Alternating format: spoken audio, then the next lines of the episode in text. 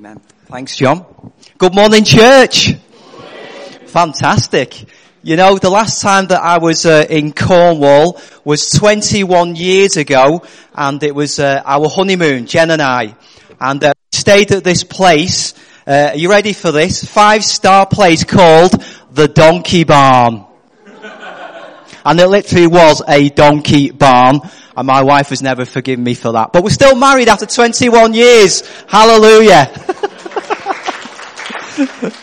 Fantastic. We're going to look at something this morning very briefly. Something called discerning deception. Can we say that together, church? Discerning deception. Fantastic. Should be up there in a bit. You're, you're in good voice as well this morning. Wonderful. By the way, I'm still looking for the sun in sunny Cornwall as well. I think it's just coming out now. There we go. We're looking at Joshua chapter 9 if you have a Bible, but there are going to be stuff uh, on the PowerPoint of scriptures in Joshua chapter whether you've ever actually been uh, deceived. We actually call it scammed today, being scammed, don't we? I don't know whether any of you guys kind of go on eBay and uh, I went on eBay the other week and I was looking for a Dyson uh, vacuum cleaner. And uh, being a scouser, I love a bargain. And there was one that was a hundred pound cheaper than in any of the stores. Okay, so I kind of ordered it and I waited for my Dyson vacuum cleaner and I waited and I waited and I waited. I think you've been scammed before as well like me. And the vacuum cleaner did not come and I read the reviews about this company and somebody said, do whatever you do, don't buy a Dyson cleaner from, from this company because it's a scam. Somehow though I was able to get my money back uh, from PayPal.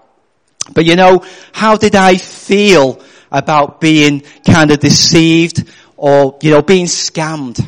You know, I really felt initially felt annoyed but then I felt a little bit of a wally too, because think, how could I be so daft to take in that, you know, hundred pound cheaper on the internet? Nah, not really.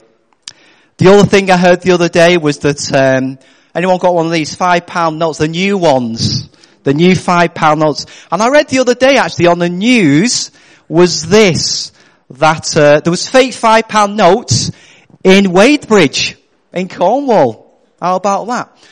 I got, then I got to be thinking, how on earth would you know actually with the new five pound note whether it is fake or not? I haven't got a clue. Perhaps you could tell me after. Because there used to be a margin, a line, didn't there, in the old five pound note. But I've no idea whether it's fake or real. Deception. See, most of us, I think, know what it's like to be deceived in some way. Whether it's a big thing or a small thing. But you know friends, that is nothing new. 3,000 years ago, we're going to go back in time when we see the nation of Israel were actually the word deceived or the word were scammed. Here's a quick background. Here's God's people and, and they're finally entering the promised land. I believe it's called Cornwall, isn't it? And um, so, so they get to this promised land, Cornwall, and uh, they take the walls down, the place called Jericho, which I know is not in Cornwall, and then they destroy a place called Ai. So they're kind of on a high that we can do this. We are mighty. But then there's this thing called the Gibeon deception, which we are going to look at briefly this morning. And today we're just going to look at three things, friends. The conflict, the cause, and the consequences of deception. First one is this, the conflict of uh, deception. If you just put those, uh, the slide, the slide please. And the next one. Thank you. We're just going to read this. Joshua chapter 9, verses 3 to 6. However, when the people of Gibeon heard what Joshua had done to Jericho and Ai, they resorted to a ruse, which means trickery. That's interesting. They went as a delegation whose donkeys were loaded with worn out sacks and an old wineskins cracked and mended. And so the men put worn and patched sandals on their feet and wore old clothes. And all, all the bread of their food supply was dry and it was moldy. And then they went to Joshua in the camp at Gilgal and said to him, and then the men of Israel, we have come from a distant country, make a treaty with us. How many know that uh, looks can be deceiving, can't they? There's a conflict happening around Israel and they are not aware of it. And here in the background there's a group of kings who were secretly uniting themselves together to wage war against Joshua and the men of God. We're calling them the, they are the Gibeonites. And they said this, let's do warfare in a different way, in a different method.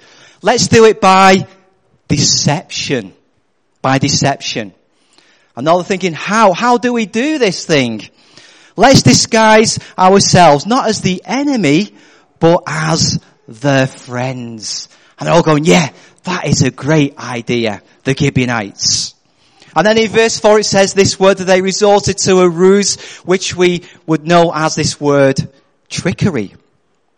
I wonder friend, how many know that we are actually, as if you are a Christian here this morning, that you are in a battle and I am in a battle. You know, kind of, amen, see that hand? Preparing, coming up to Cornwall this week. You know, I've had a bit of a lousy week. Anyone ever have a, a bit of a lousy, bad her day or a bad week? A few of us, amen. Just, just different things of situations at home and church life as a pastor. Just challenges the battle. God remind you, you're in a battle, mate. That's why life is not always rosy. And you know in Ephesians chapter 6 verse 12 to 13, it says this, I think, for our struggle, friends, is not against what? Flesh and blood, or against humans if you like, but against the rulers, against the authorities, against the powers of this dark world, and against the spiritual forces of evil in the heavenly realms. Don't stop there though, Paul, he? Thank goodness he says, therefore, Brothers and sisters, put on the full armor of God so that when the day of evil comes, you may be able to stand your ground. In the message it says this, this is no afternoon athletic contest that we'll walk away from and forget in a couple of hours. I wish it was friends, just an athletic contest. But it's for life, isn't it? While we're on this earth. The battle. And what we need to understand, friends, is this, that the enemy is out there. He's out there to trick us, sometimes to deceive us, and sometimes to do these scams over our lives. And you know, most of us, we don't actually set off to be deceived, do we? But there is a conflict going on in our lives of this whole thing of deception. You know, I'm thinking of a, good friend of mine and a colleague before I came into ministry. I was working in a training company and uh, a friend called Richard, he's a Christian and uh, he was happily married, had two wonderful kids, connected to a local church, all involved in that local church and growing as Christians. And then it happened. He's in the office and there's a girl that he likes. He's married, she's single. And the inevitable happens and they get together and they have a secret affair. But there's no such thing as secret, is there? It, com- it comes out what has happened. His wife finds out. She leaves him. He struggles in his job. He finally leaves the job. And one of the final words that I had uh, with Richard were these words that will I'll always remember was this that I never meant this to happen. I never meant this to happen. That happened over 15 years ago and it still rings in my ear of how Richard was deceived. But we can all be there. Some, sometimes there are some, some people, aren't they, who, who are married and they're tempted to have the affair. But don't be deceived. We think that the grass may be greener on the other side, but you know what? Is this, is that it still needs mowing doesn't it? The grass still needs mowing on the other side. And you know, friend, this morning I sense that there may be someone struggling, maybe not with an affair of anything like that, but you're struggling with a particular sin or a temptation in your life. The devil's got hold of something in your life that is a weakness and you're struggling right now, friend. But here is the great and wonderful news is that the Holy Spirit, Jesus can set you free. Amen. We've been singing songs today, haven't we? All about freedom and God's grace. That you don't have to believe the lie and the deceptions of the enemy. Isn't that great and wonderful news to us right now as Christians? Number one, the conflict of deception. Number two is the cause of deception. As we begin to read verse 14 and 15, it says this, the men of Israel, they sampled the provisions, but did not inquire of the Lord. We're going to go through this bit in a minute. Then Joshua made a treaty of peace with them to let them live. And the leaders of the assembly or the church ratified, which means had a formal consent to the oath or to the covenant or to the agreement. The key verse in this chapter is verse 14. They did not inquire of the Lord. And you notice that, that with deception, it happens not just all at once, but it happens in, in stages, if you like. It's not immediate. And here's deception one. Are you listening with this church? It's firstly, they sampled the goods. They sampled the goods. In other words, they were, they were hooked in. You know, I don't know anything about fishing. Any, anyone that fish, any, any fishermen here? Fantastic. Or fisher women, sorry as well. Fisher lady, fisher, fisher ladies. Whatever. but, uh, you know that to get a fish, you've got to hook them in, haven't you, with some sort of bait. And so here's the thing. You see, if I'm a good boy, I get to go shopping with my wife to Morrison's. Okay? Only if I'm good. And there's the reason it's only because I'm, if I'm good, because normally when I go to Morrison's, or any supermarket these days, there's somebody with a kind of tray, okay? And the stuff on this tray and they, sh- they shove it right in front of my face, and I've not had my tea yet. It's almost they know. And they say, would you like to try this new delicacy, chicken's feet? Think, oh wow, Chinese love chicken's feet. No, I won't. Oh, go on then. Oh, that is lovely. But I'm only here to, to do the shopping. And then you, I have a taste of that and then go to another, another uh, aisle and there's another person with something else to tempt me. Isn't it? To kind of hook me in so that I'll buy the stuff that they're trying to sell that's on offer. But I wonder how many times does the enemy ask us to sample something? Ask us, might just, just try something out. Nobody will know it's okay. And then he hooks us in, doesn't he? You know, watching that program. I'm only going to watch it for five minutes, but I end up watching it when I shouldn't be watching it. I'm on that website. You know, I'm only just going to be a couple of minutes, but I'm hooked in before I know it.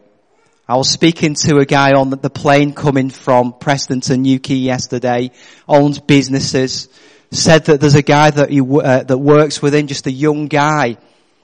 And uh, he just went on one of these gambling websites and before he knew, he was hooked in. And you know what? He ended up owing, are you listening to this?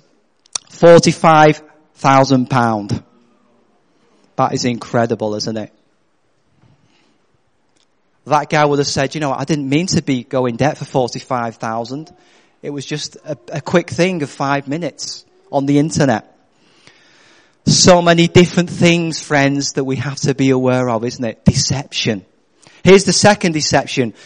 This bit, this part where it says that they did not inquire of the Lord in verse 14. You know, God doesn't expect us to pray about every single decision, does he? I wonder what supermarket I should go this morning, God. Which coffee shop should I go to? But you know, in major decisions, we need to do this, don't we? Whether it's on an individual basis as Christians or whether corporately as church.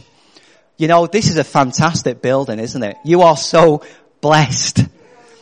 I've, I'm feeling a bit envious actually, John. we're, we're in a school, been there 30 years, looking for a new building. Uh, God's closed doors on certain things, just not to be. But you know, as a leadership team, we really need to inquire of the Lord. Is this right, God, isn't it? Just as you guys have done that. Not kind of just said, oh, this seems right, let's just do it, shall we? It's really exciting. No, you inquired of the Lord, didn't you? We want to make sure that God is in this, and it's quite clear that He is, isn't He? Amen. Oh, just a few, yeah. Excited. Amen. Amen, brother. Israel. Victory. Victory. At Jericho. At Ai. And pride comes in. We can be a bit like that, can't we? Things can be going well. We think, you know what? I can, I can sort my life out on my own. I can do this my way. But actually, we should do it Yahweh. Amen. I was thinking about that one, didn't you? you know, John will know this. Sometimes the role of a pastor, you find that you're helping people through decisions that they have made, maybe wrong choices or bad choices. You've got to try and help them through those things. But I wonder if there is some way that we can prevent this in our lives to, to, so that we don't make, so that we make healthy choices as Christians. Here's a few things on the screen as a guide. How can we help uh, prevent being deceived or scammed in our lives? Well, the first one, uh, if you want to just put, just go back, please. Just go back to the next one. Thank you. Three things. The first one is this, by reading, but not just reading, but living out the Word of God.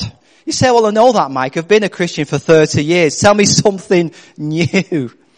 But you know, here's the deception though, whether you've been a Christian for three months, three years, or 30 years, is that I don't need the Bible. I don't need it. It's a deception, friends, isn't it? You know, if you are a young Christian here right now, the Bible, I want to encourage you to get into the Word of God. You know, sometimes we, we call it a quiet time, but I like to call it breakfast with God. That sounds a bit better, doesn't it? A bit more exciting. Breakfast with God. My time with you, God, alone. Before I get onto the computer and get, I'm uh, responding to all those emails that are, that are backed up from midnight. I want to have breakfast with God. Reading His Word. Job 15:8, it says it here. Shall we, shall, shall we read it together? Do you listen in on God's counsel? Do you limit wisdom to yourself? That, that first one. Do you listen in on God's counsel? L- listening. If we listen to what He is saying, then then it will spare us a lot of heartache, won't it? As Christians. You know, I struggle with uh, blocked up ears. And uh, the, a few months ago, it was horrendous, John. Could not hear on this side of my ear and uh, like worship on a Sunday, couldn't hear preaching, couldn't hear a thing that I was saying. And then, and then it's like all of a sudden went to get it syringed and bing, hallelujah, I can hear everything. Amen. Maybe you are spiritually speaking, your ears are blocked. You can't hear the Holy Spirit speaking to you. I, want to encourage you to unblock those ears so that you have ears to hear what the Spirit says revelation encourages to do. Living out the Word of God.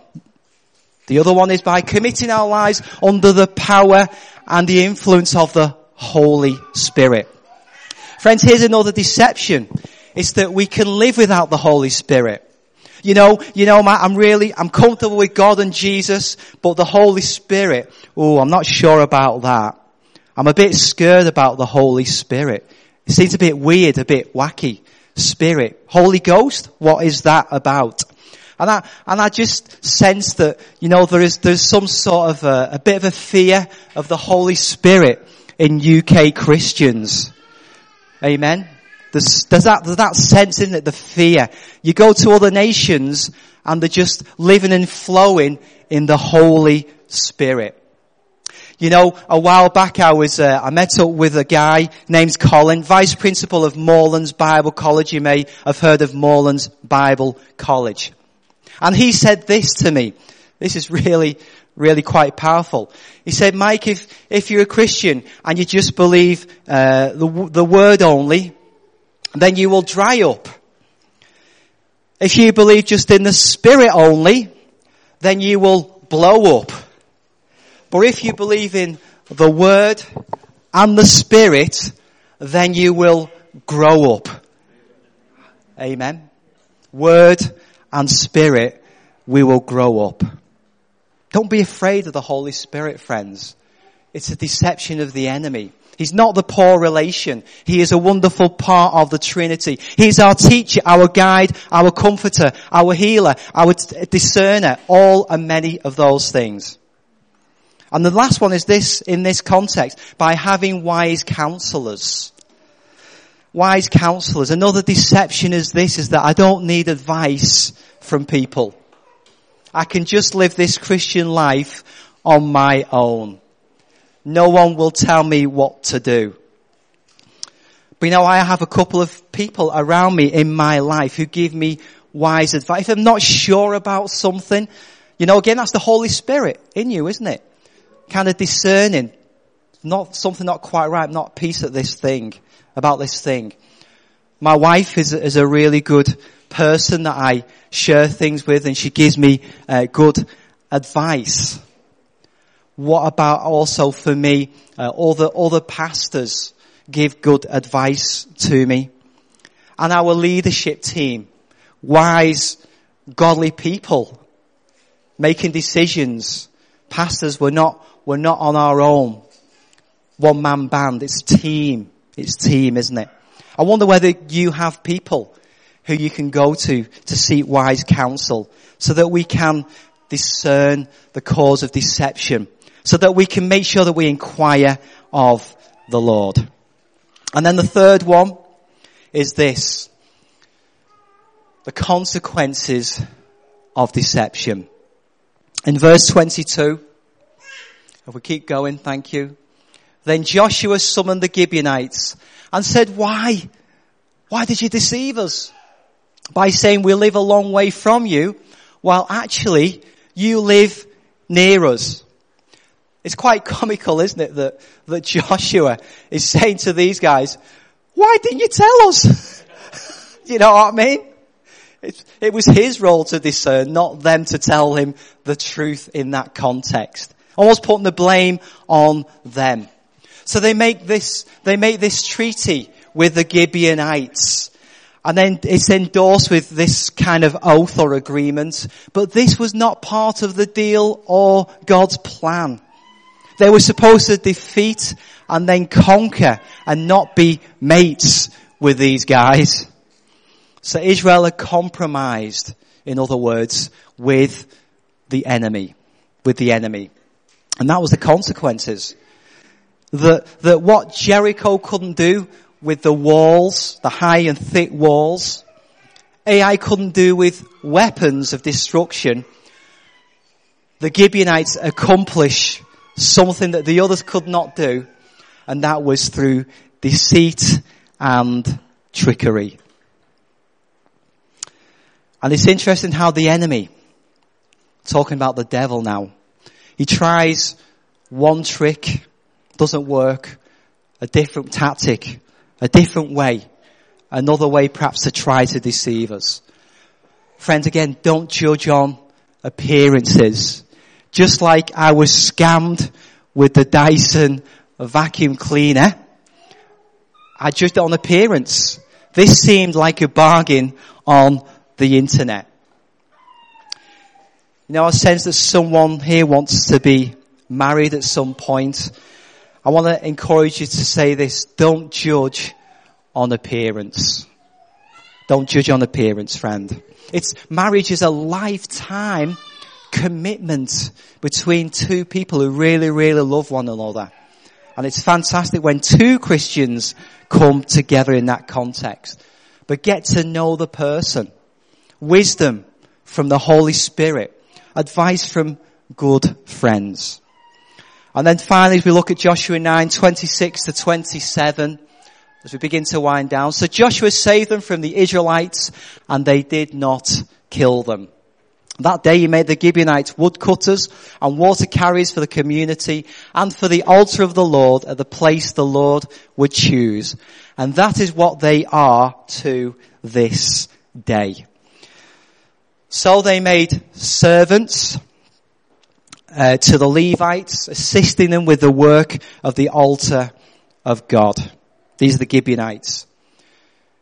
Now in Joshua 10, but we're not going to look at it, it was because of these Gibeonite people that God worked a great miracle when the sun actually stood still. Amazing miracle. The modern day Gibeonites are called this Falashas, Falashas, and they are actually part of Ethiopia. But you know, all in this context, the consequence of deception is this, that some good came out of this bad situation. Amen? Because God is gracious, isn't He? When I think of the times I've made bad choices and yet somehow God has helped me through those things and turned the bad into good in some way. Isn't that great news? So as we begin to wind down this morning, we've seen friend, the conflict, the cause, and the consequences of deception. And so I wonder about, I wonder what about us? What about you? Have you ever been deceived in some way? Maybe it could be this, that you, you're here right now and it's the deception that you don't need God in your life. Maybe it's this sole deception of this, that material stuff, money, achievements can bring true peace and happiness. You know, I'm thinking, when I think of that, uh, a young lady called Gemma who's been in our last Alpha group and she shared a little bit about her testimony was that she tried drugs, she dabbled with the occult, she was career driven, and she said, Mike, I've tried all these things and lots, lots more beside. And you know what? None of them brought me peace. But then I met Jesus. I had an encounter, a real encounter with Jesus Christ. And now I have true and everlasting peace and contentment. Isn't that wonderful? This morning, Jesus can set you free. Amen. He can set you free. So why not this morning cross over? Josh is all about crossing over, isn't it? Cross over to the other side. Cross over to allow Jesus to set you free. Cross over to that winning side. Maybe though you are a Christian here this morning and you struggle with some sort of habitual sin, we call it sometimes. And you kind of, you're in this cycle. Fall into a, this particular sin. I say sorry to God. When I go back to it, say sorry and it's this sin cycle we call it.